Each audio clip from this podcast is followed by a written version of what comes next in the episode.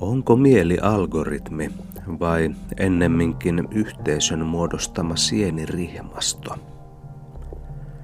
Mitä kansanuskolla ja luonnonuskolla tarkoitetaan?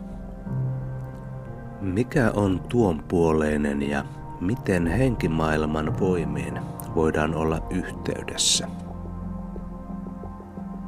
Tämä on Mielen laboratorio, podcast, joka tutkii sitä, mikä on kaikkein lähimpänä meitä.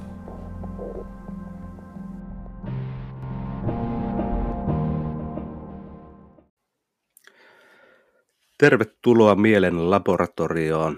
Mulla on tänään tässä vieraana Sisko Pajari, joka on taiteilija ja kulttuuriperinnön tutkija. Tervetuloa, Sisko. No niin, kiitos tosi paljon kutsusta, AP. Saa nähdä, mihin tässä tänään päädymme. Niin, kyllä. Joo, sulla on tosiaan tämmöistä vähän niin kuin kaksoisroolia, niin kuin tuossa aikaisemmin puhuttiin, että olet taiteilija ja toisaalta olet sitten arkeologia ja monia muitakin asioita opiskellut. Haluaisitko sä vähän esitellä itseäsi tähän alkuun, että kenen kanssa tässä keskustellaan?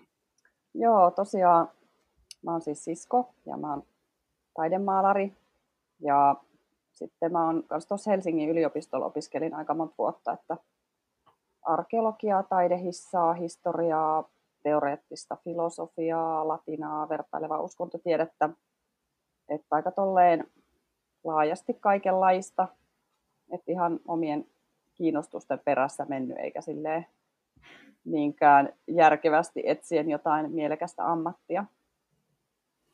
Että. Joo, sulla on tosiaan, mä lueskelin jotakin tuossa vähän mitä löytyi netistäkin, olit esimerkiksi Korean shamanismi ja tämmöisiä kirjoitellut artikkelia.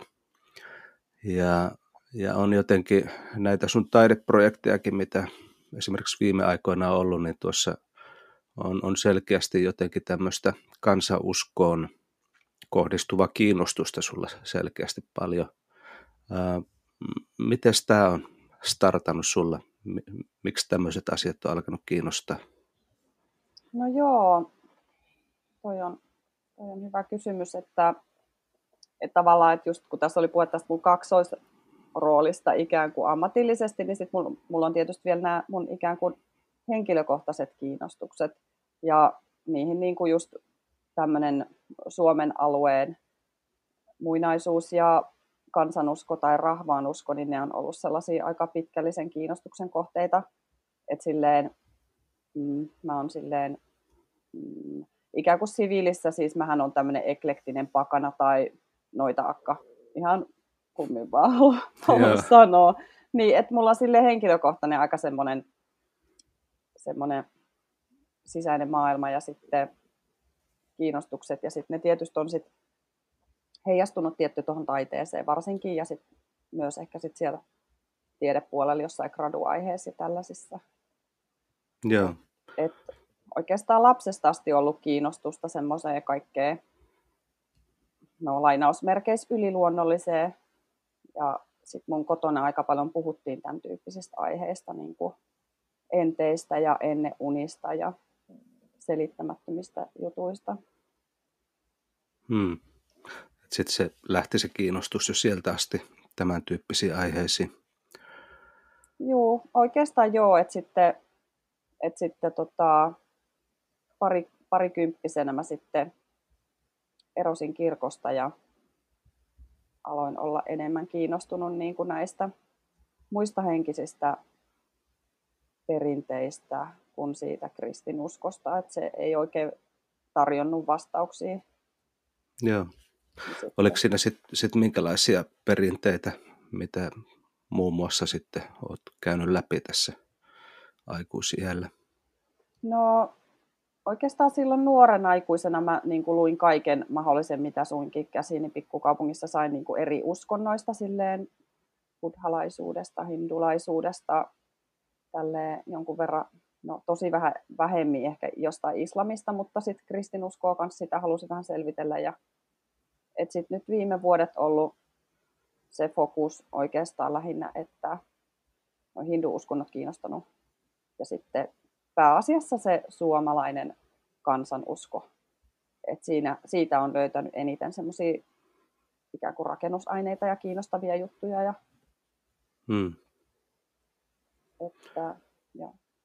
onko näissä sun mielestä jotakin yhteyttä? Aloin miettiä tuossa, kun sanoit, että tämmöiset hindu-uskonnot ja sitten suomalainen kansanusko kiinnostaa. Onko niissä jotakin miksi nämä molemmat kiinnostaa? No ehkä se, että mua ei oikein semmoiset monoteistiset hommelit innostaa, eikä semmoiset yhden totuuden liikkeet, että ehkä hindu-uskonnoissakin on se, että se on aika semmoinen rikas ja runsas ja sitten siellä on aika kiinnostavia hahmoja. Niin samalla tavalla kansanuskokin on aika semmoista kerroksellista ja siinä on piirteitä monesta eri ajallisesta ja kulttuurisesta jutusta. Onko sulla, muistatko sä, että missä vaiheessa sulla jotenkin kääntyi just näihin sitten tämän kaiken muun tutkiskelun kautta sitten tämä kiinnostus? Oliko siinä jotakin tiettyä aikaa tai kokemuksia tai muita taustalla? No, toi on aika vaikea kysymys.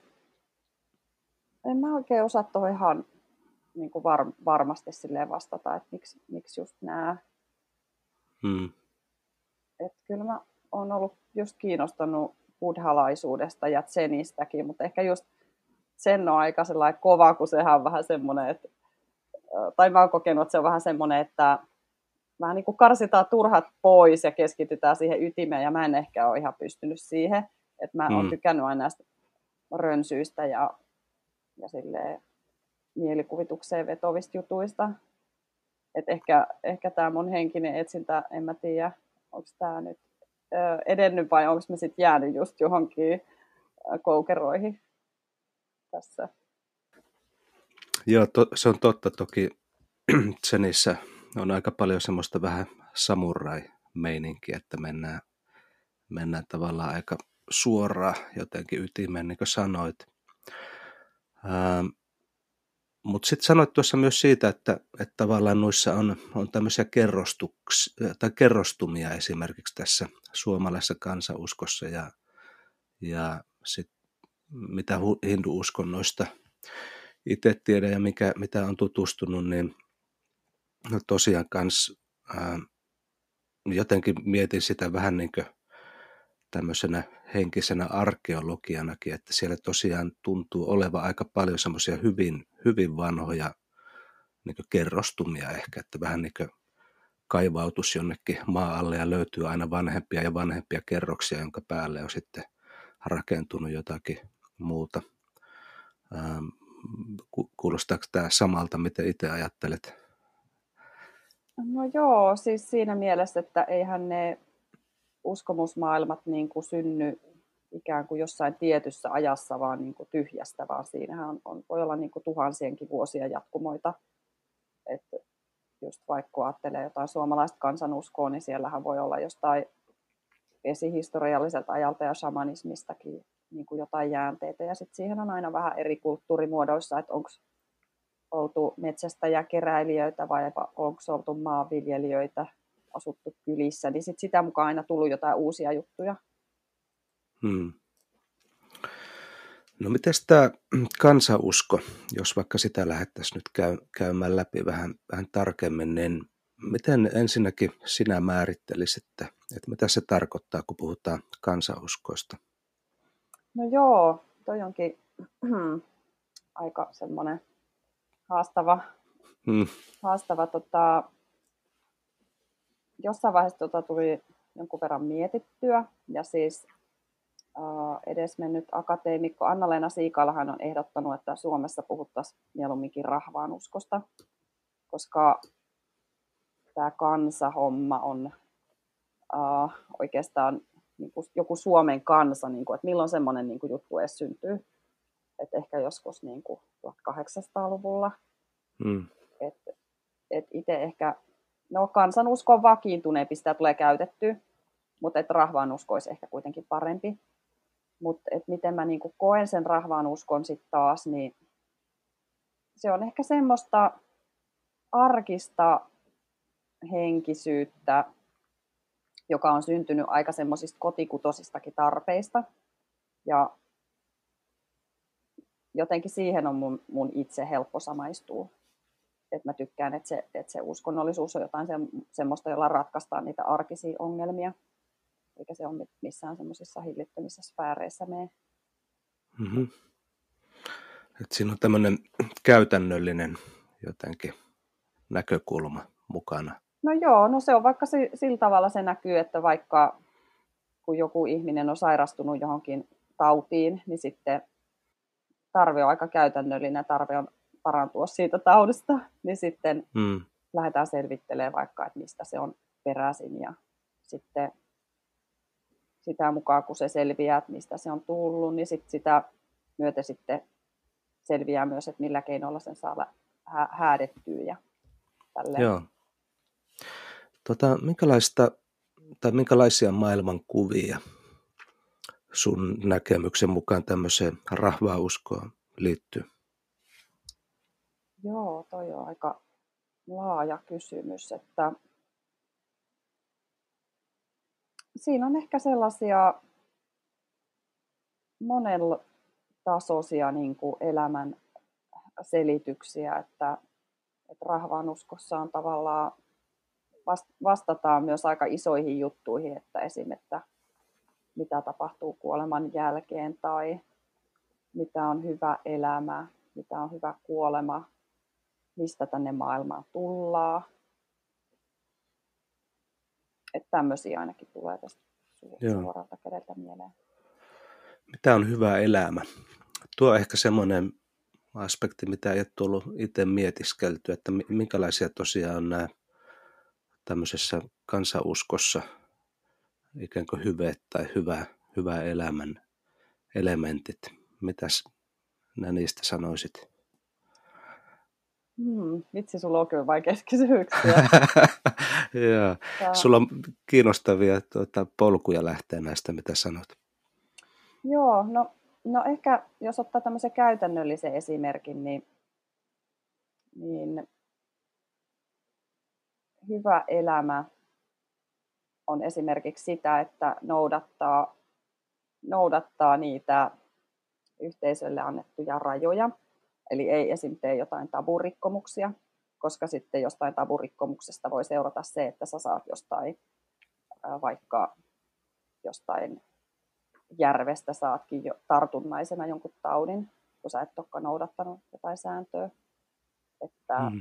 Että yksi on niinku just toi, että tietää ne yhteisön säännöt niinku suhteessa siihen yhteisöön ja sitten suhteessa siihen ympäröivään niinku luontoon ja myös siihen niinku, ikään kuin siihen tuonpuoleiseen ja niihin muihin siinä todellisuudessa vaikuttaviin niinku voimiin.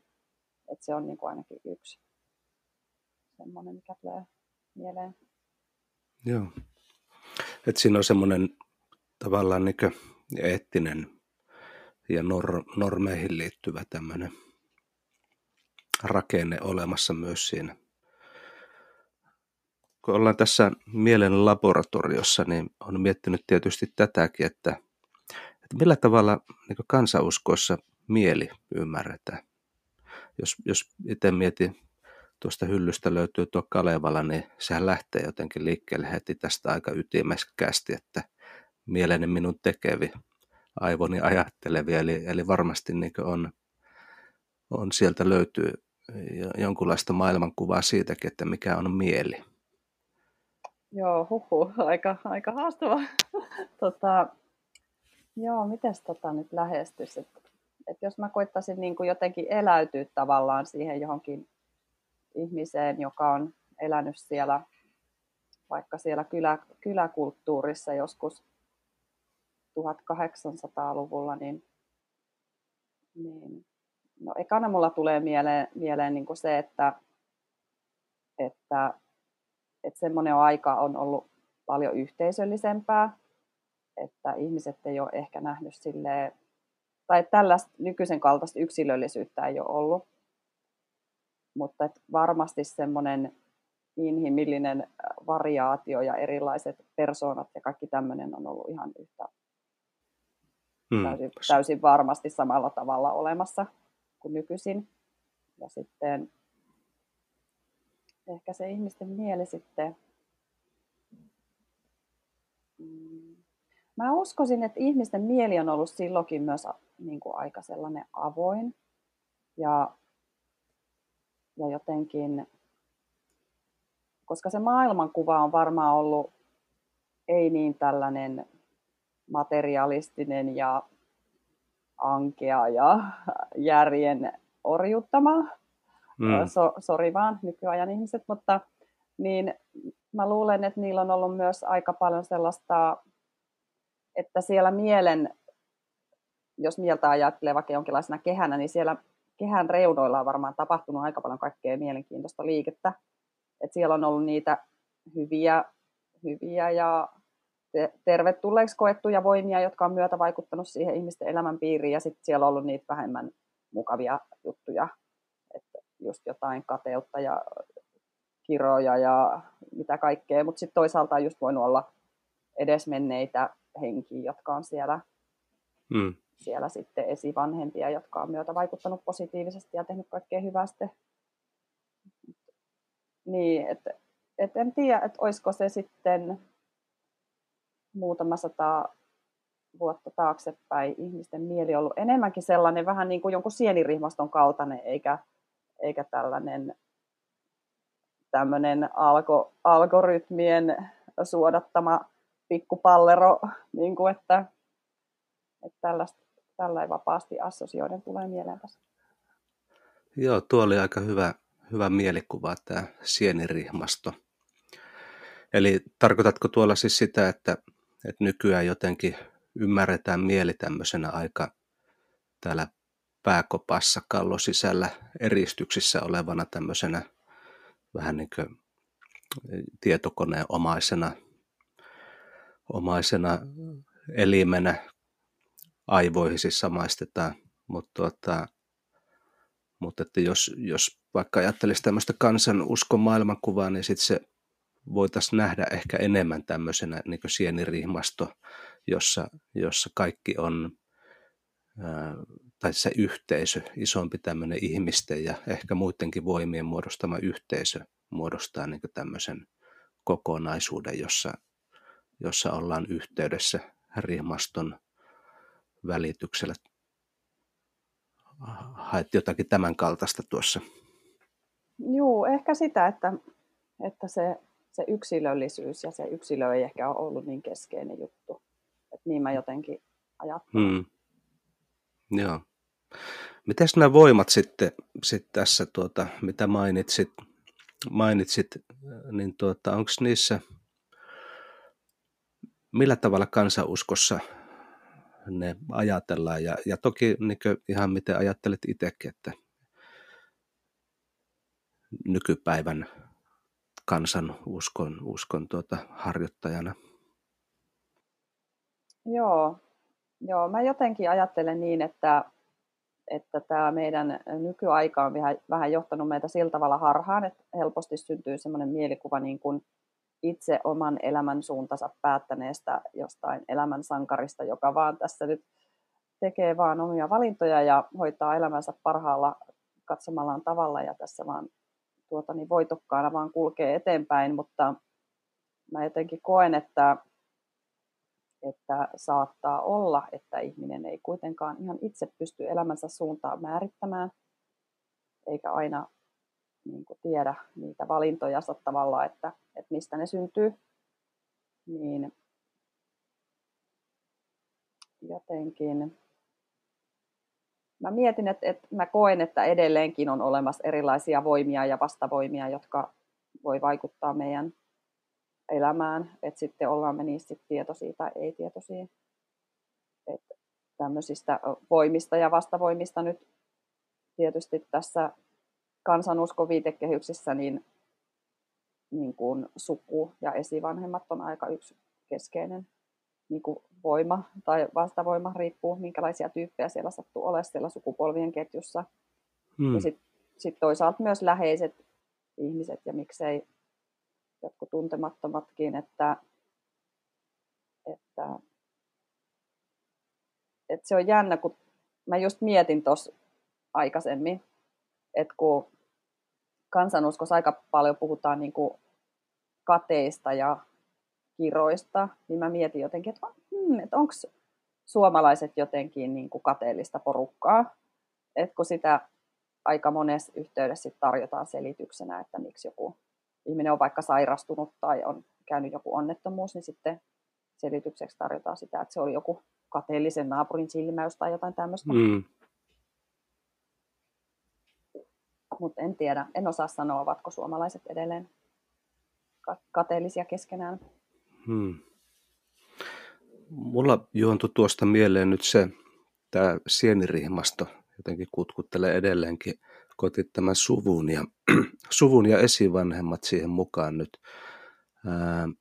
Niin onko se siis niin, että se rihmasto kattaa myös tavallaan tämmöisen niin kuin sukupolvien ketjunkin? Että se mieli ei ole pelkästään niin kuin ikään kuin tämä tässä maailmassa havaittavien niin kuin elävien olentojen rihmasto, vaan että siinä on myös tämmöisiä voimia, jotka ulottuu sinne historian menneisyyden kerroksiin ja tämmöisiin asioihin myös.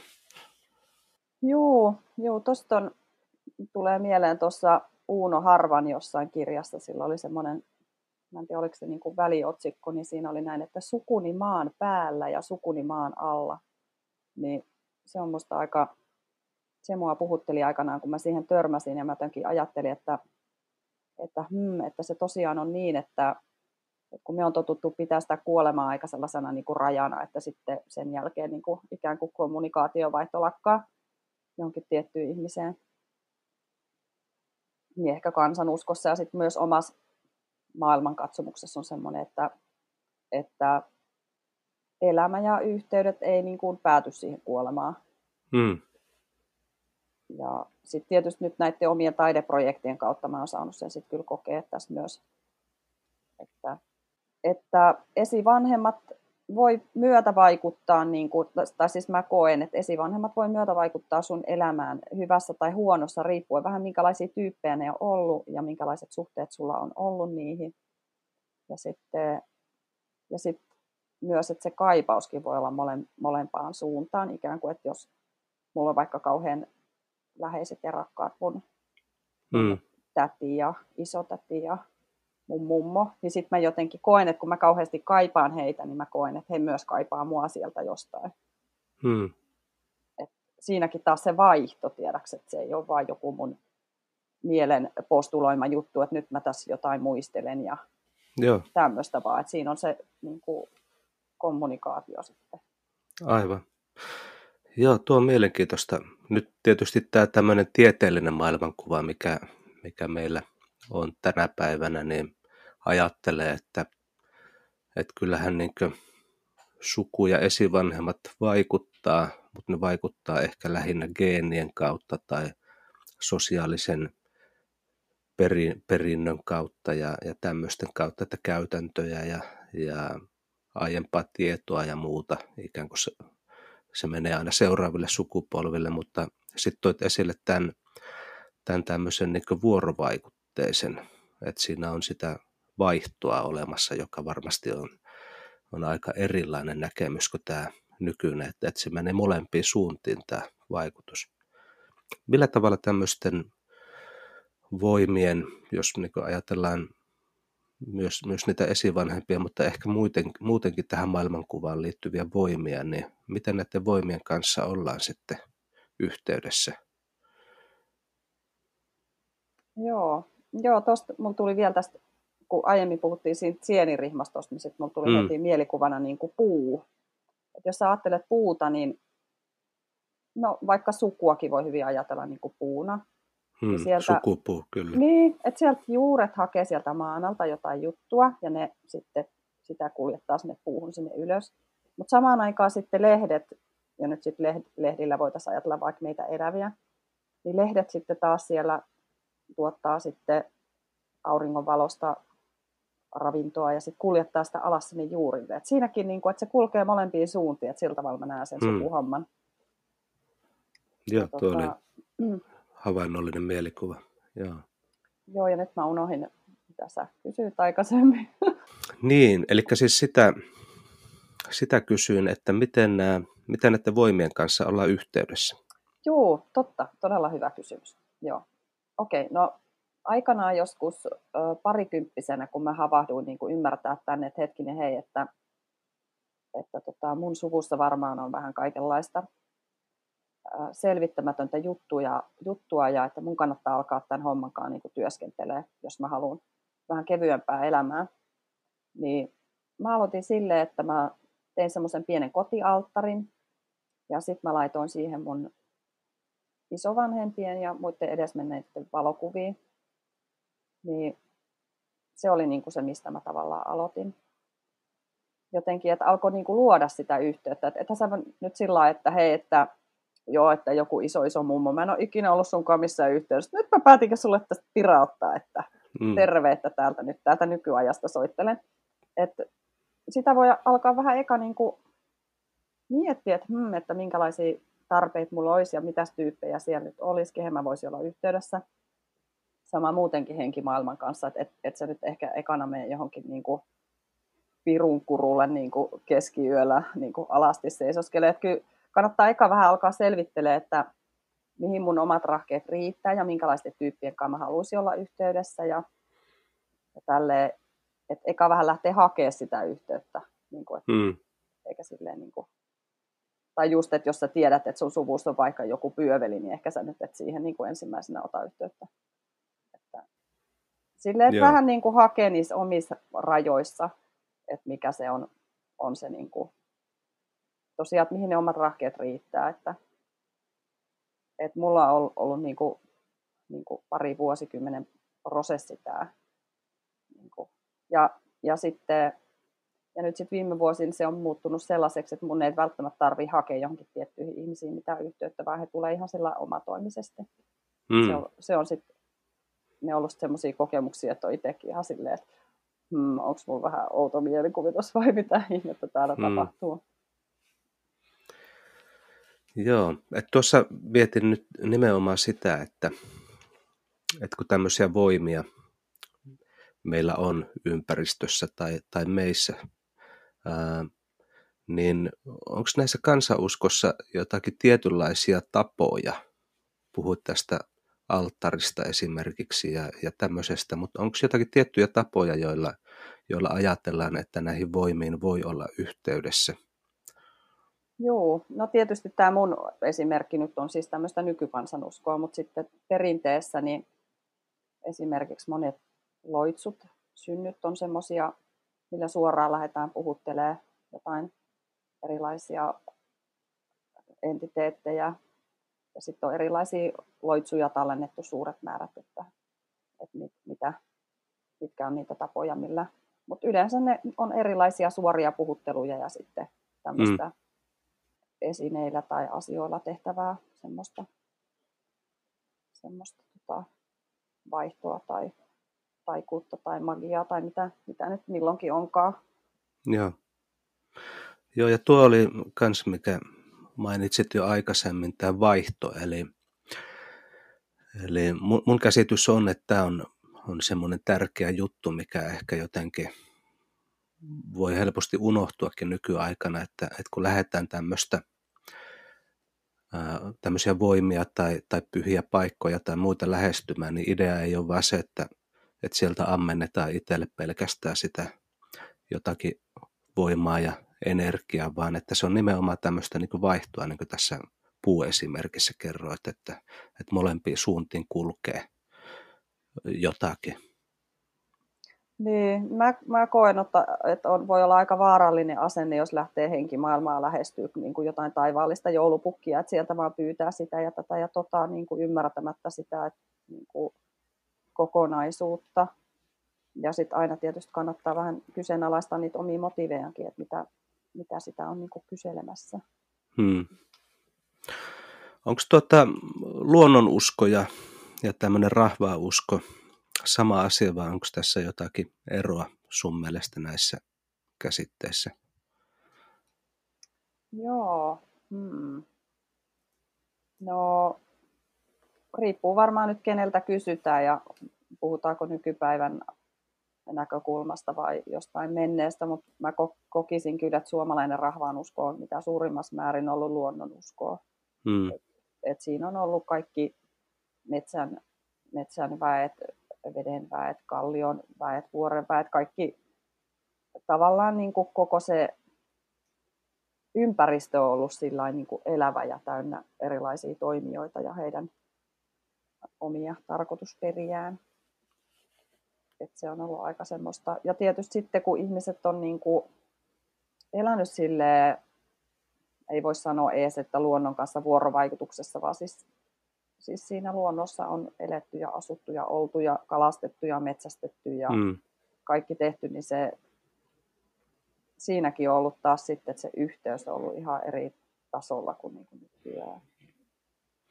Niin joo, että varmaan ei ole edes välttämättä tullut edes mieleen puhua tämmöisestä niin sanotusta yhteydestä, kun on ollut täysin jotenkin jo sisässä siinä niin sanotussa luonnossa, eli se ei ole ollut jotakin semmoista, niin kuin ehkä nyt kun täällä kaupungeissa asutaan, niin sinne pitää erikseen jotenkin ikään kuin mennä.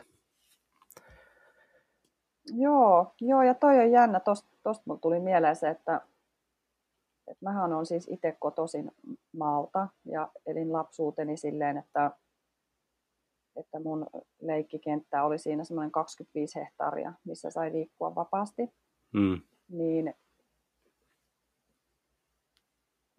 tavallaan hassua, että mulla ei siinä vaiheessa niin kuin syntynyt vielä tällaista hengellistä juttua sitten.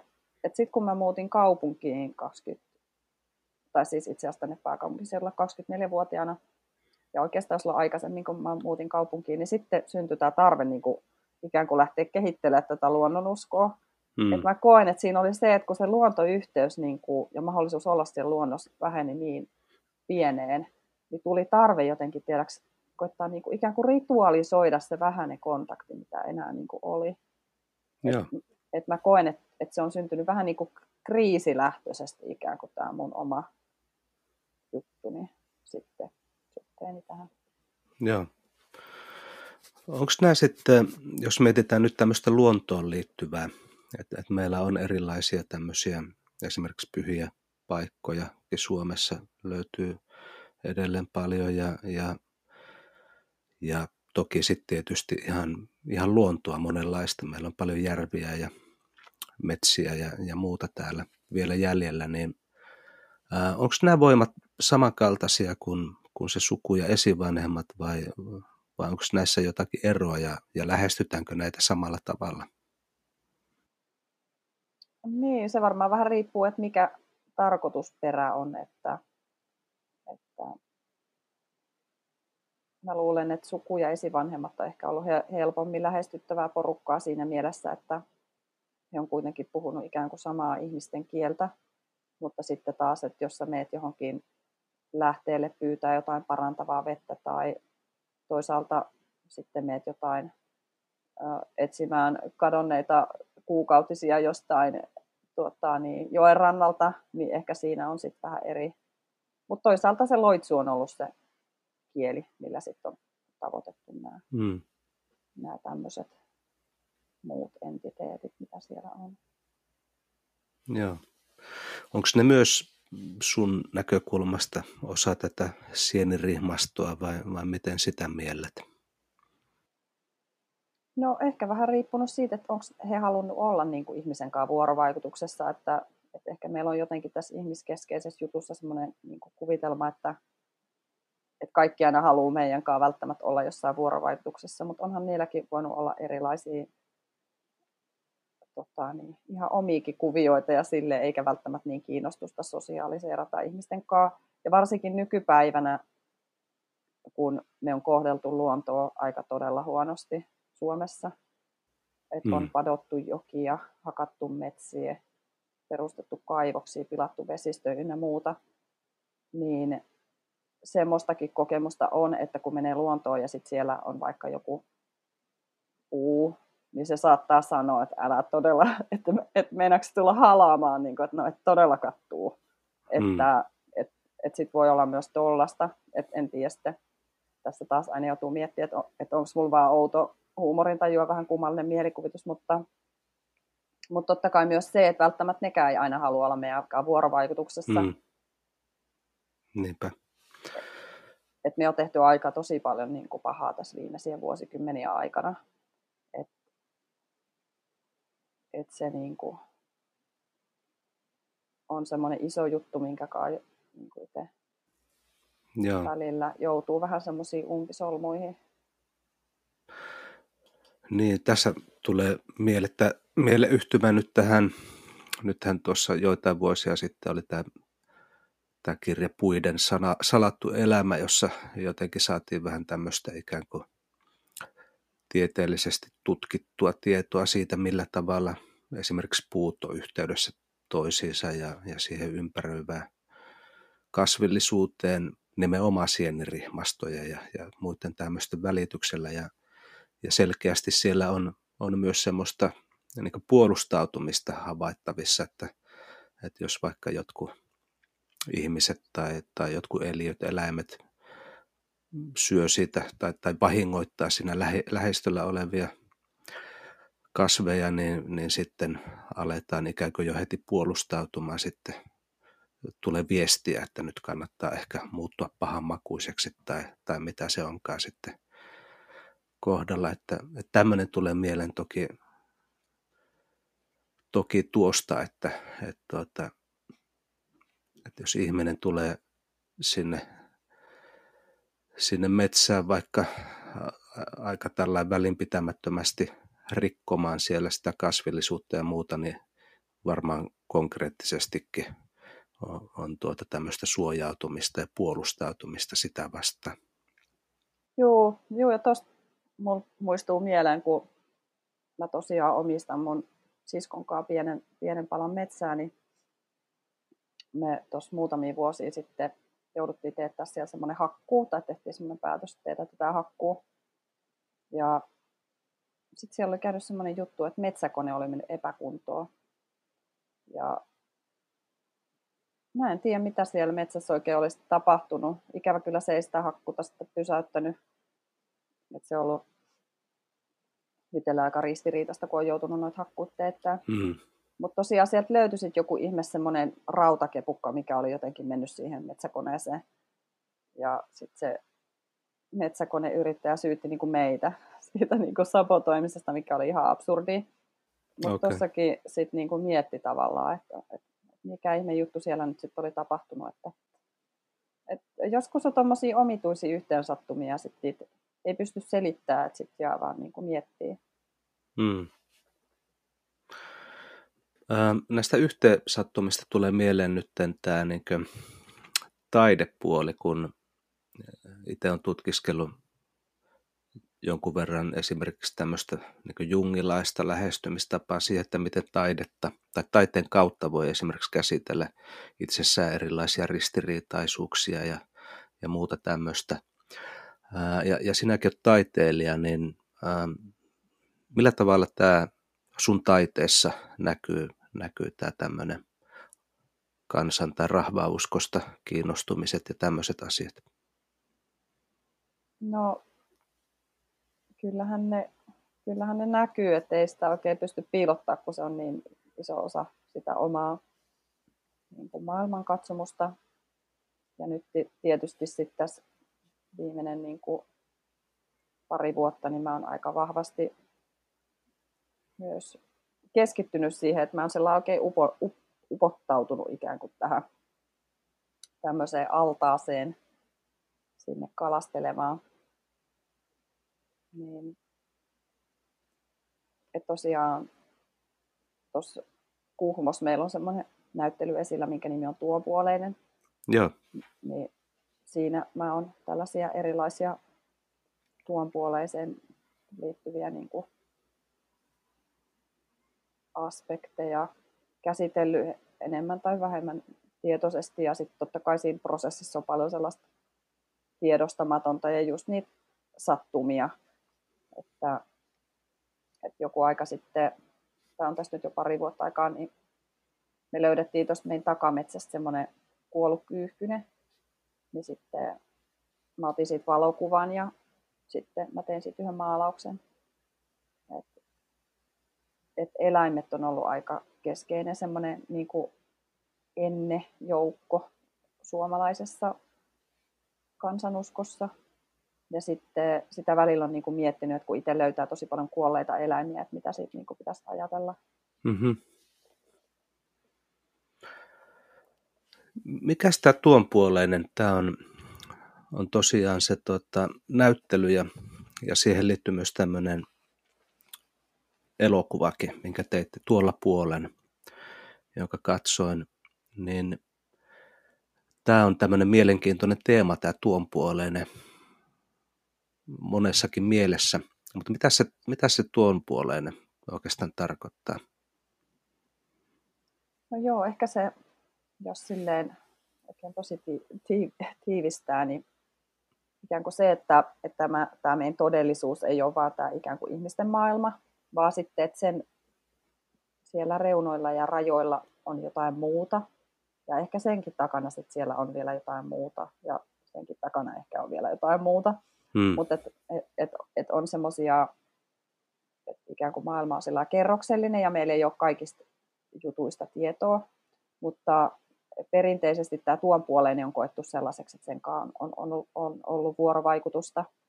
Ja on voitu ottaa yhteyttä ja sitten toisaalta tuonpuoleinen on myös ilmennyt eri tavoilla.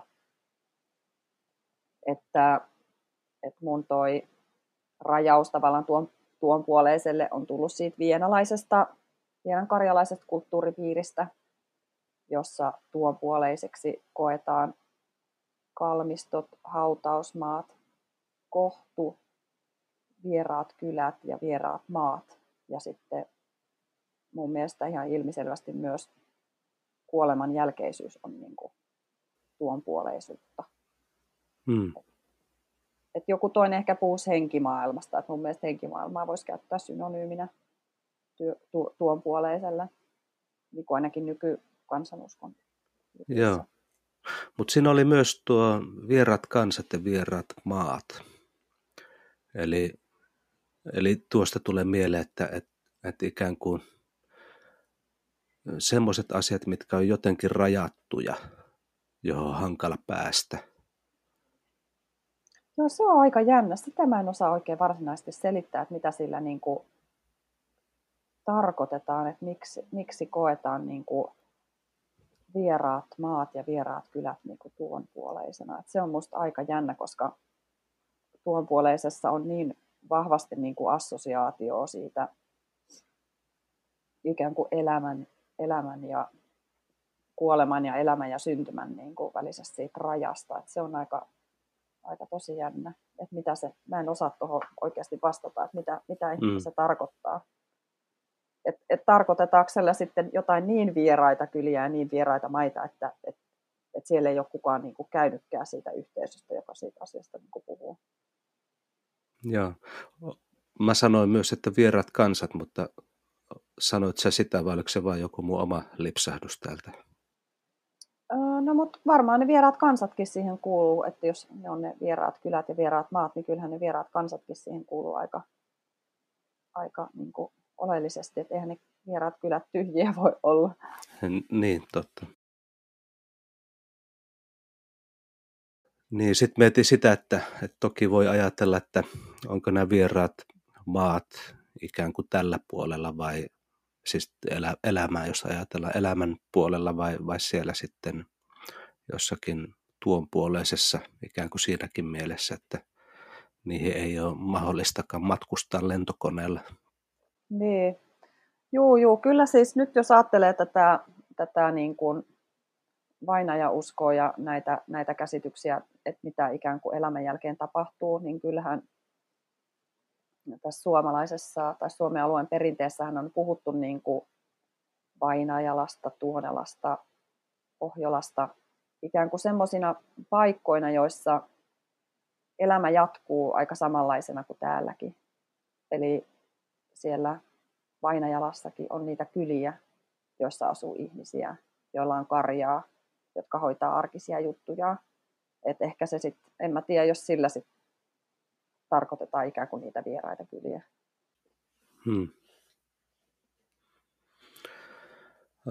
Onko siellä tuonpuoleisessa mahdollista vierailla sitten vai minkälainen suhde tällä puolella voi olla sinne tuonpuoleiseen?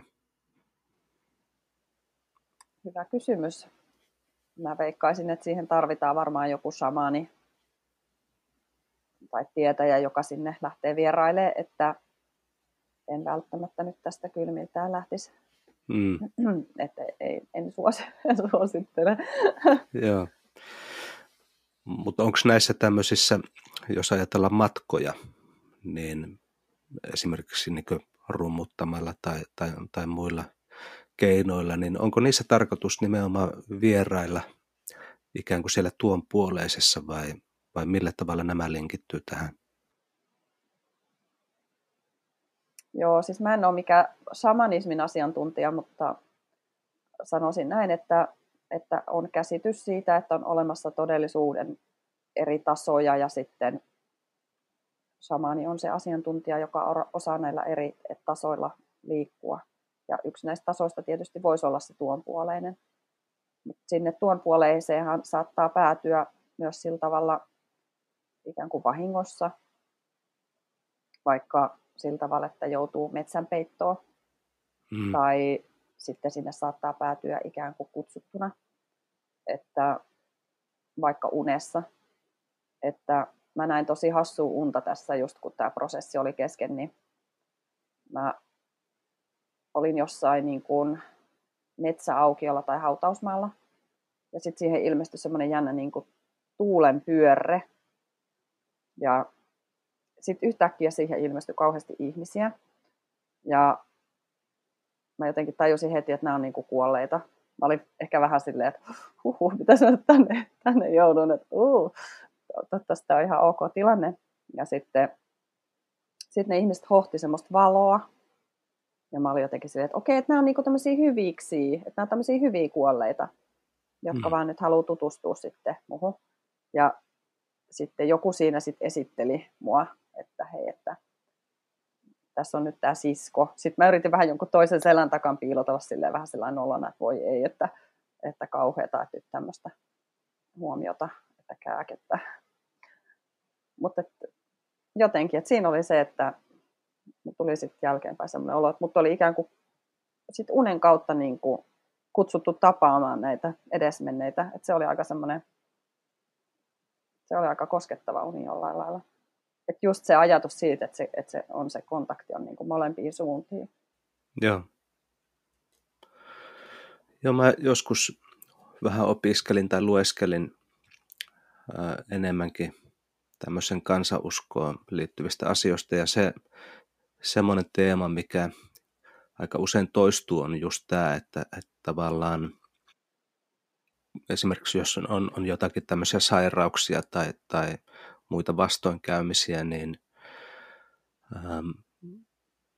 jotenkin pyritään nimenomaan sen tuonpuoleisen kanssa semmoiseen vaihtokauppaan, tai vaihtokauppaa on ehkä väärä sana, mutta tämmöiseen vaihtoon, eli pyritään niin kuin jollakin tavalla vaikuttamaan sinne toiselle puolelle, jotta sieltä tulisi myös vaikutusta tälle puolelle.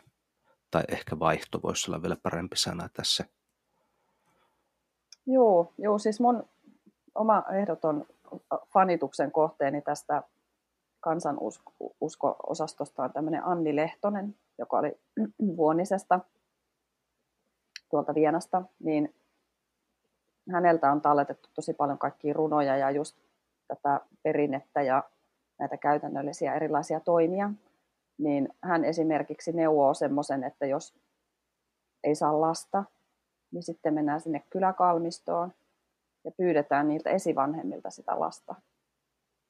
Se on aika niin kuin tämmöinen konkreettinen esimerkki siitä, että mitä se vaihto ja ne pyynnöt on. Että tässä tietysti herää kysymys, että miten niillä esivanhemmilla on se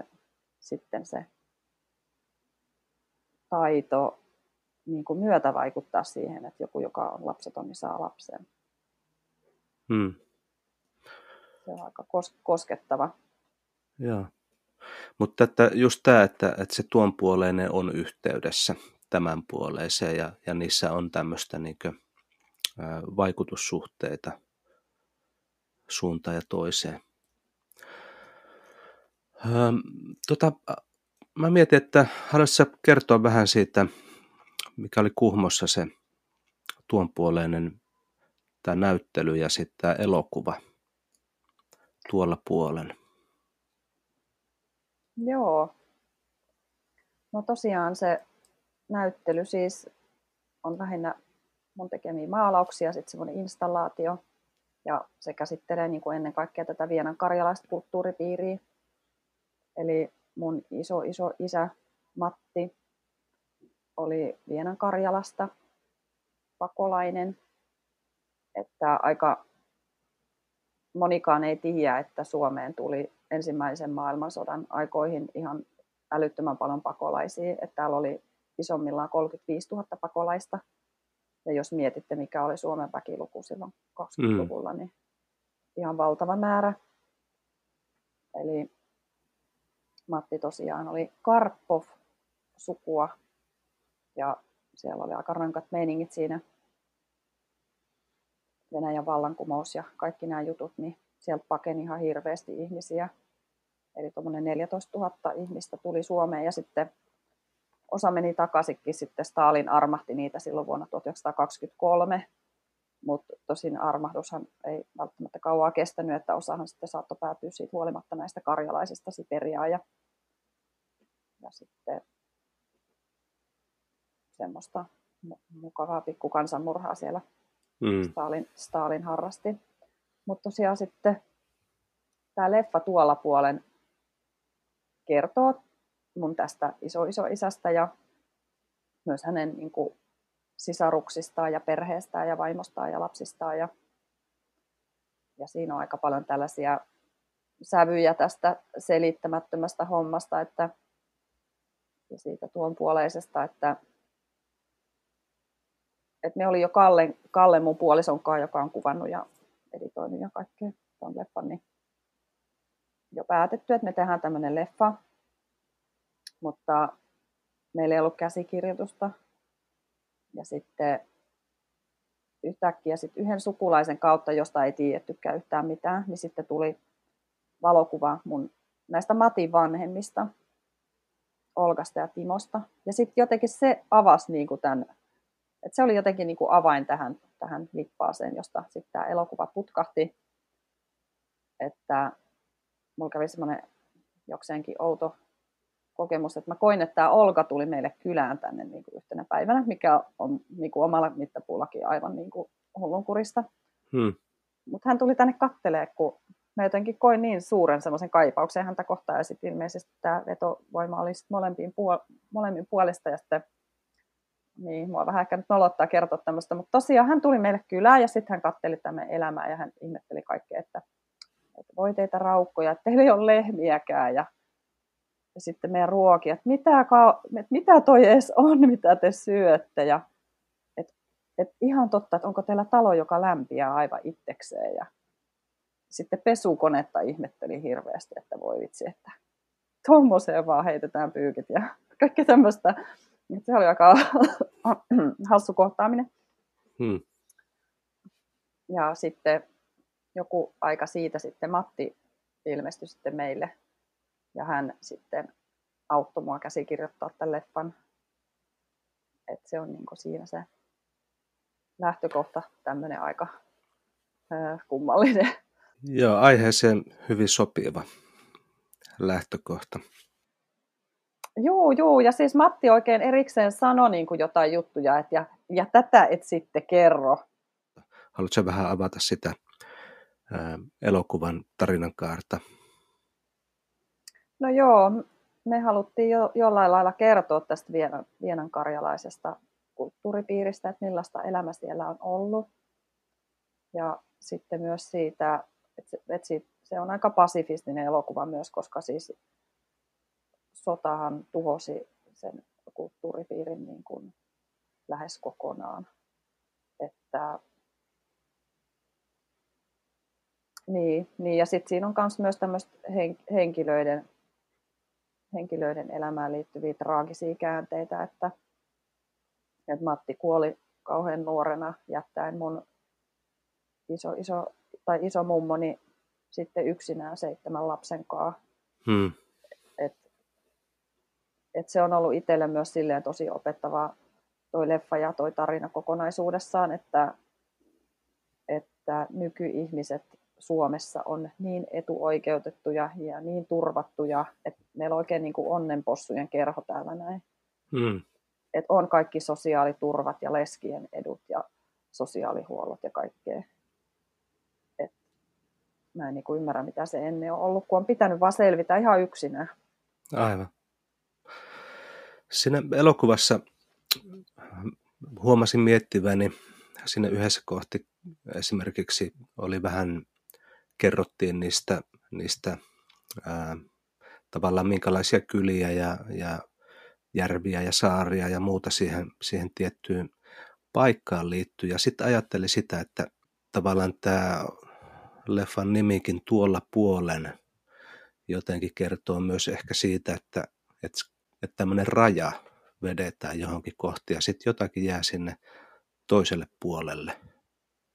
Joo, tämä rajan käsite on ollut tosi keskeinen koko tässä näyttelykokonaisuudessa, koska tämä rajahan määrittää niin kuin sitä, mitä on tällä puolella ja mitä on tuolla puolella, ja se määrittää maita, ja raja on elämän ja kuoleman siinä välissä ja syntymän ja elämän välillä. Ja siis tälle, että ja siis tosiaan nyt vielä mitä tulee tuohon niin kuin Vienankarjalaan verrattuna sitten vaikka tähän niin sanottuun luovutettuun Karjalaan, niin Vienahan varsinaisesti ei ole koskaan kuulunut Suomeen, että se on kuulunut aina Venäjään, mutta just kun on puhe näistä rajoista, niin siis kulttuurialueet ja kielet ja kansat ja ihmisten liikkeet, ei nämä noudata mitään niin kuin valtioiden rajoja, että tällaiset, että johonkin kohtaan vedetään se raja ja sitten siitä vaan niin kuin lohkaistaan irti, niin siis sehän on semmoista tietynlaista niin kuin väkivaltaa aina,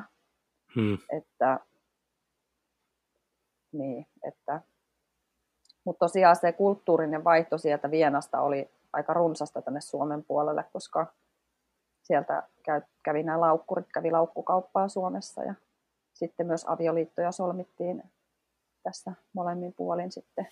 Joo. Et laukkureita saattoi tänne Suomeen päätyä vävyyksi ja toisaalta hakivat miniöitä täältä Suomesta ja näin poispäin. Mutta tosiaan siis nyt vielä palatakseni näihin tähän rajaan tämän ja tuon puoleisen välillä, niin siis siellä Vienassa aikanaan oli niin kuin, nyt toi Markku Niemisen kanssa just juttelin tästä, joka on tosi suuri semmoinen Vienan asiantuntija, niin jos mä oikein ymmärsin, niin Vienan Kemissä oli 100 kylää ennen ensimmäistä maailmansotaa.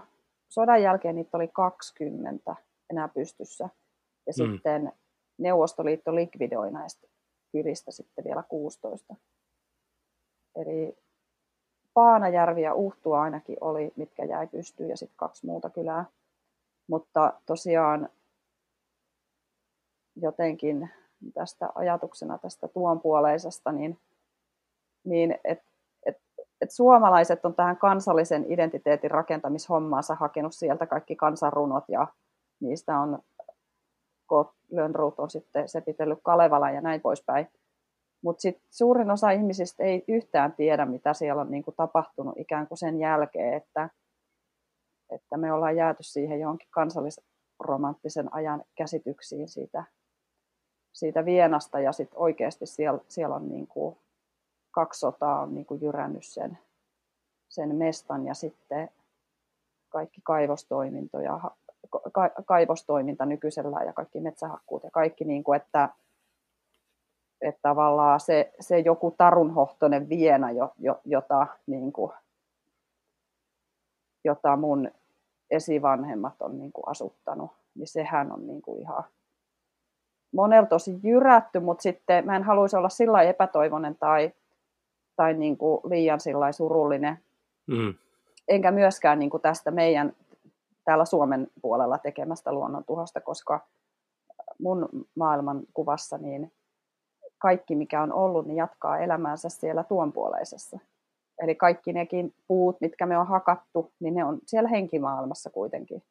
Ja me voidaan ne niin kuin tavoittaa. Ja me voidaan tavoittaa ne kylät, jotka on tuhottu, ja ne ihmiset, jotka on kuollut tai tapettu. Ja silleen, että tilanne ei ole koskaan niin toivoton kuin se ikään kuin tästä järkinäkökulmasta olisi.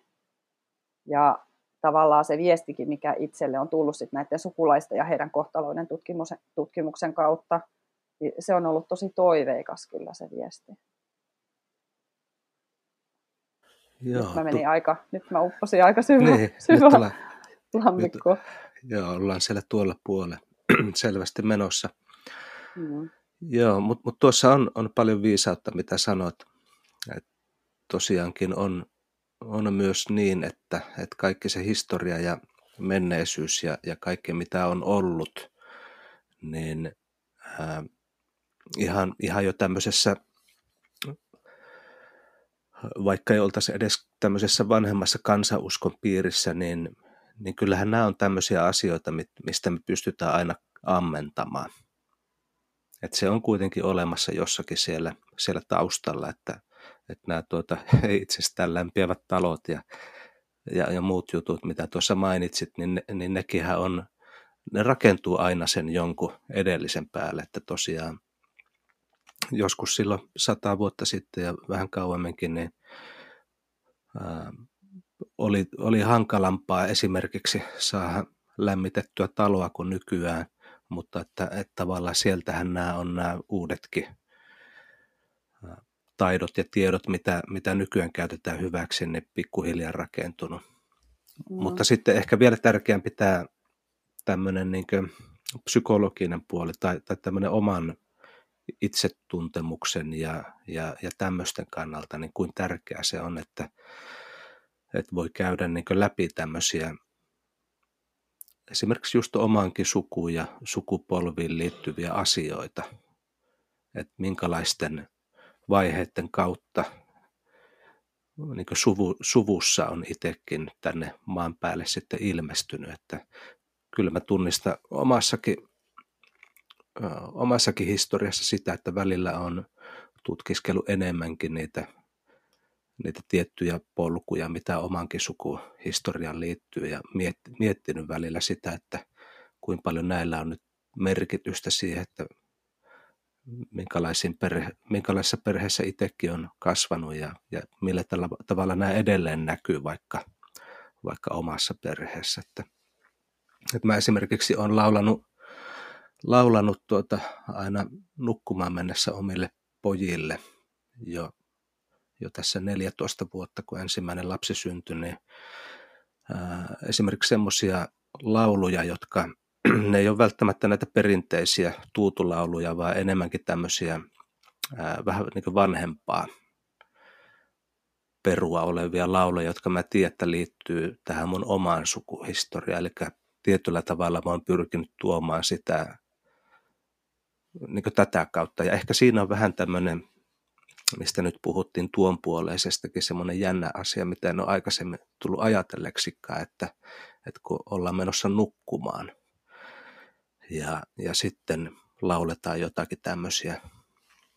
niin kuin kulttuurillisesti rikkaita lauluja ja muuta tämmöistä. Millä tavalla se ehkä saavuttaa sitten jotakin, toivottavasti jotakin semmoista mukavaa ja rikastuttavaa sitten näissä omissakin lapsissa.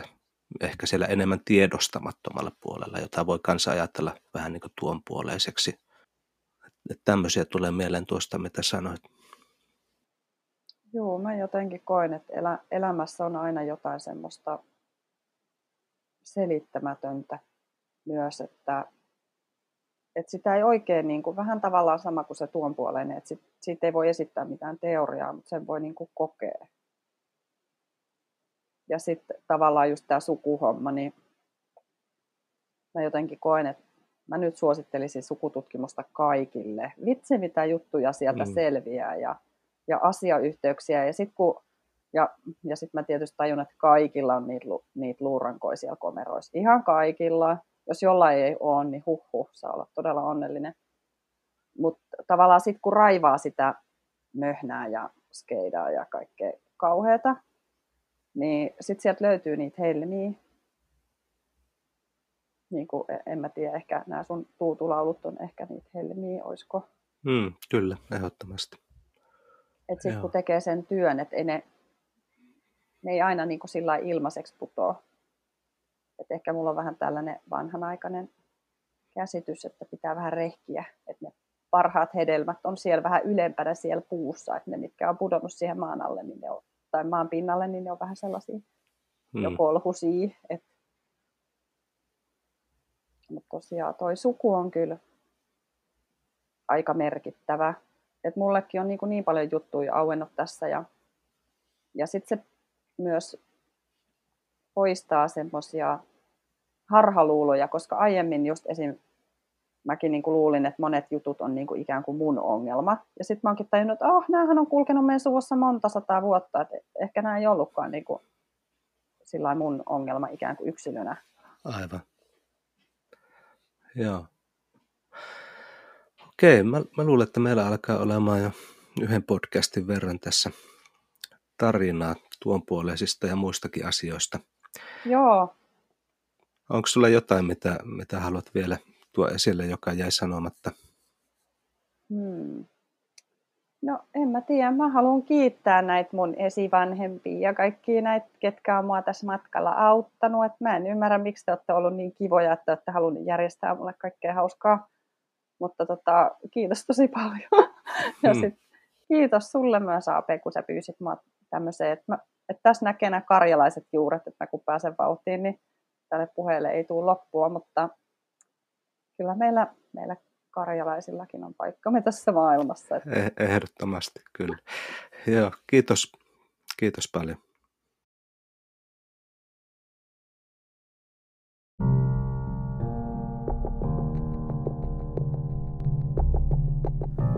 Tämä oli Mielen laboratorio. Jos olet kiinnostunut jungilaisesta coachauksesta, lyhyt psykoterapeuttisesta työskentelystä tai työnohjauksesta esimerkiksi meditaation liittyen, ota yhteyttä lähettämällä sähköpostia osoitteeseen ap@mielenlaboratorio.fi. Tutustu myös kirjoihini Mielen laboratorio sekä Mindfulness, mielenselkeys ja myötätunto, joka löytyy nyt myös äänikirjana. Ja jos pidit jaksosta, jaa se myös ystävillesi, jotta hekin pääsevät syventymään oman mielensä labyrintteihin.